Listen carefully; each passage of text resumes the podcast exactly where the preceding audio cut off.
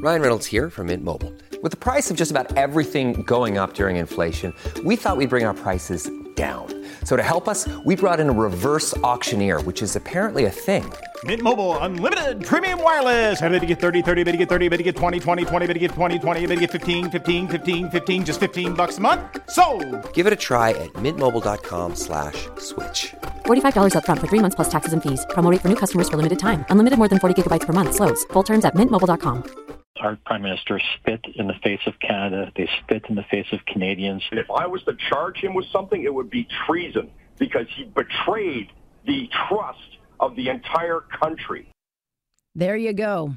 A very, very, very small sample of the uh, fury that uh, Albertans are feeling right now. And this has been going on for, for a while. I mean, because we are not getting pipelines built, we are not getting oil to market. And this government said that they would do that, and they have not done that. And so they're looking over here and saying, what the hell's going on? Because all we're hearing about is jobs, jobs, jobs. The prime minister is talking about jobs, jobs, jobs, trying to somehow explain away this whole lav scam that he has created. And so the rest of the country's going, What are you talking about, jobs? If you're going to fight for jobs, why would you be fighting for jobs in the one province that pays for the rest of the country? Of course, those are not the kind of jobs Mr. Trudeau needs to get reelected. It's not politically profitable for him.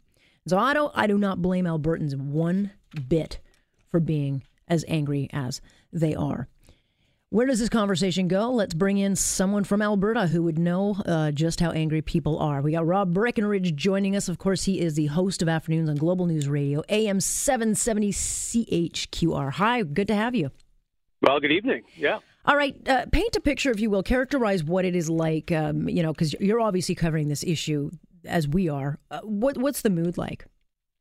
Well, I mean, uh, you take a, a government that was about as as low as I, I think it could possibly be in Alberta, and then you splash a huge giant scandal on top of it. I mean, uh, no, look, I mean, Albertans really, uh, I think, in large part, had soured on on this government for a variety of reasons, and so on top of what feels like I mean, indifference toward Alberta, what feels like just a, a real policy and philosophy uh, disconnect between Ottawa and Alberta. Now, on top of that, you, you throw in all kinds of, of sleaze on, on top of all of that. So, no, there, there's not a lot of, uh, shall we say, support for for the Liberals at the moment. You'd be hard pressed to find a lot of people willing to, you know, stand up and defend them in in the midst of all of this. And and yeah, I mean, you alluded to it. I think look, we don't know what goes on behind closed doors about all kinds of other debates, like, say, GM in Oshawa or the Trans Mountain Pipeline or a whole host of other issues. But what we have now splashed before us with this scandal is a whole lot of panic in the corridors of power about a situation affecting a Quebec company right. that uh, this company might move, this company might lay people off, uh, that it's a full court press to to basically cater to this company and, and deliver to it everything it's asking for. You want a new law to allow for deferred prosecutions? Here you go. You want us to use it? Well, my goodness, we're going to do whatever we can to uh, to see that we we do. So it's yeah, I mean it looks sleazy and, and it certainly looks as though there's uh, definitely one province that this government is catering to. Yeah, I mean look look, their, their, strategy has been absolutely disastrous from day one, and it seems to be getting worse as they go along. But the new talking point, and I think this creates another big problem for Trudeau, is that it's all about the jobs. It's all about the jobs, which begs the question: Okay, if you care about those jobs, then why aren't you fighting for, for the Calgary jobs? And it's simple because Alberta does not keep a prime minister in power. Um, but again, you can't say you're fighting for jobs when you know we bought a pipeline nine months ago, a very expensive four and a half billion dollar pipeline that you allude to in Trans Mountain, and not a drop of oil has has flowed. No, I think there's an example of where you know if government gets backed into a corner, what what are they going to do in response? And maybe a, an analogy is the the auto bailout, yep. uh, you know, from a decade ago, where if a company's asking a, a government for something and and sort of dangling over their heads, jobs might be lost that does get government's attention. I mean, certainly it's true that you know the, the federal government doesn't appear to have done a whole lot about job mm-hmm. losses in Alberta, but I guess you could argue that we weren't asking them to do anything. Yeah. Basically, companies aren't asking for a handout, or they're not asking to make you know criminal charges go away or anything along those lines. So, I mean, in some cases, there's there's not much governments can or should do, frankly, when it comes to uh, job losses in the economy. Here we have a situation, though, where a well connected company was asking the government to bend over backward to accommodate it. And in this instance, it appears as though the government is willing to. But I, I think at the same time, we should be careful about accepting that it was about jobs because Mhm. I, I think that's that's partly liberal spin here. Oh, it's all spin. Wilson Raybould, right? Yeah. I mean, th- these were political concerns. You know, there's an election coming up provincially in Quebec, or I'm a Quebec MP. I'm worried about us getting reelected. That's the the jobs they're most concerned about are, are their own here. Yeah, yeah, I don't buy the job spin at all, not one bit, because again, it doesn't make sense. If they're fighting for that amount of jobs, they should be fighting for, for what, 100,000 jobs in Alberta that have just simply vanished, and the people are really hurting. Uh, but there's, without question, um, this government, I, is, you know, their talk is very cheap.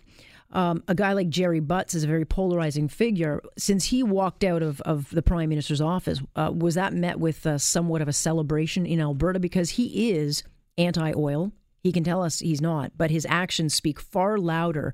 Um, you know, his involvement with the World Wildlife, um, you know, Vivian Krause, who is really well known for kind of digging up all the foreign funded uh, campaigns against it. I mean, she has already opened it up that he was part of the World Wildlife Fund, which ran a campaign against the oil sands. But this is a government that truly wants to go green and get off of fossil fuels. And so I have to think that Gerry Butts waltzing out was good news in your province. I mean, it was to some extent, as much as it was kind of mystifying in the context of everything going on here. Why, why did he resign? Uh, you know, in, in terms of whether there be any kind of policy change as a result of him leaving, I don't know that anybody out here is holding their breath. I mean, he did feel like more of an ideologue, and, and oftentimes liberals just, you know, they're, they're whatever they need to be uh, under the circumstances. But yeah, Gerry Butts felt like a guy that was pulling them in a certain direction. So he's gone. Okay, maybe maybe, maybe that bodes well, but but why is he gone? What, what does it have to do with this whole scandal? So as much as people are, you know, not shedding any tears over Gerry Butts' departure, um, you know, on the one hand, we're struggling to make sense of it, and also now wondering.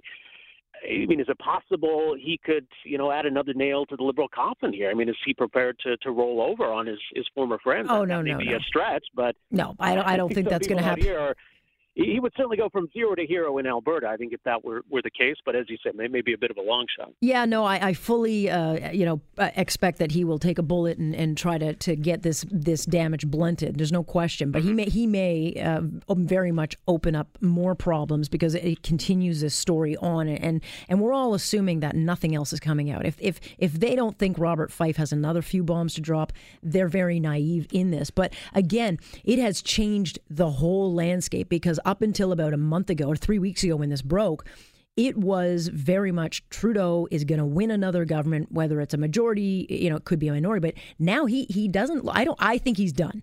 So he, I don't think he'll win the election now. That has to be somewhat uh, of a, of a relief to Albertans.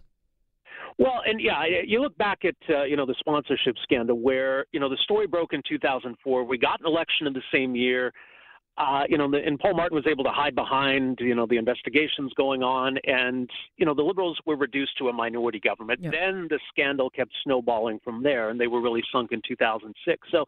You know, depending on where this all goes, and, and you wonder if the Liberals will try to buy themselves some time, like they did in 2004, by calling for a judicial inquiry and just you know there we you know can't talk about it anymore we can't answer any more questions it's all being investigated and try to delay the damage to maybe a, a year or two from now but you know the problem right now for the liberals is that Everything. this is about well it essentially comes down to who's got the most credibility here and they've thrown away all their credibility. I mean when they said the globe and mail story was false when they mm-hmm. said nobody was pressured when they said jody wilson raybould didn't raise concerns those were all lies.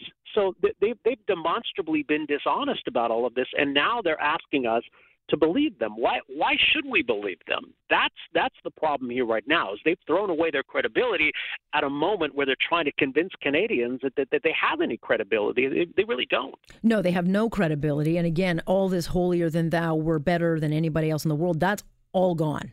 So that is all gone. But again, they're still trying to ram this carbon tax through. Uh, they're very distracted right now, and so uh, you know, I'm not sure. I'm not sure what happens. Again, this is one of those stories where I think Mr. Trudeau thinks he can hang on, uh, but by the day, if he continues having performances like he has had, it's just a matter of time. Well, you got to think so. And I mean, it'll be interesting to see what, what comes of this and whether there's more bombs to be dropped or, you know, whether the Liberals find some way to at least mitigate the damage because you know it's interesting to see with uh, you know the NDP on their left flank all the problems they're having all the high profile MPs Yeah. who are getting out of politics. So, you know maybe that bodes well for the liberals. I, I don't know. So there are a lot of different political dynamics at play here but I think the brand as you, you alluded to has been probably you know damaged beyond repair. It's it's no longer sunny ways. It's the same old sleazy liberals you know, doing favors for their friends behind closed doors, and it's uh, a different face, but it's it's the same old liberals. I, I don't know how you you overcome that at this point. Yeah, and we did polling. I mean, Ipsos did polling that you would be aware of, uh, and there was, I think, support. And this was done, I think, just as this scandal was kind of catching on. But uh, polling support for the Liberals is only at 25%. Is it worse now under Junior Trudeau than it would have been Senior? well, in Alberta, you mean nationally? No, I mean, is the anger in Alberta the same as it was with Trudeau Senior, or is it more? Well, I, I think maybe we've we've forgot how just how viscerally angry angry people were. I mean, the you know the national energy policy was something deliberate that was imposed on Alberta. I don't know that inaction on on the pipeline is quite at that same level. I mean, you know, back in Alberta in '83, there was a by-election that actually produced a separatist MLA.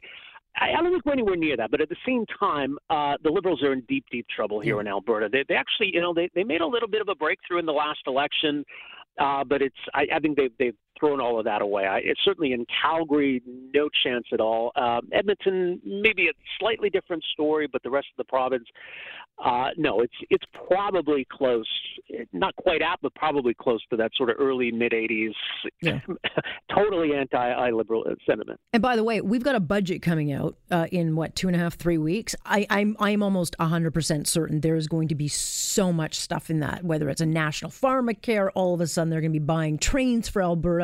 I will be very curious to see how much they do a to outflank uh, Jagmeet Singh, but then to turn the page, look at all this free stuff, national this, national that, everything's free. Yeah, and it was interesting because you, you, we saw those numbers, those Yeah. GDP numbers Oh, today, and you think, well, holy cow, a slowing economy that's going to be disastrous for the Liberals. But it does give them an excuse to to really, you know, with an election year, here's a stimulus budget, here's goodies for everybody.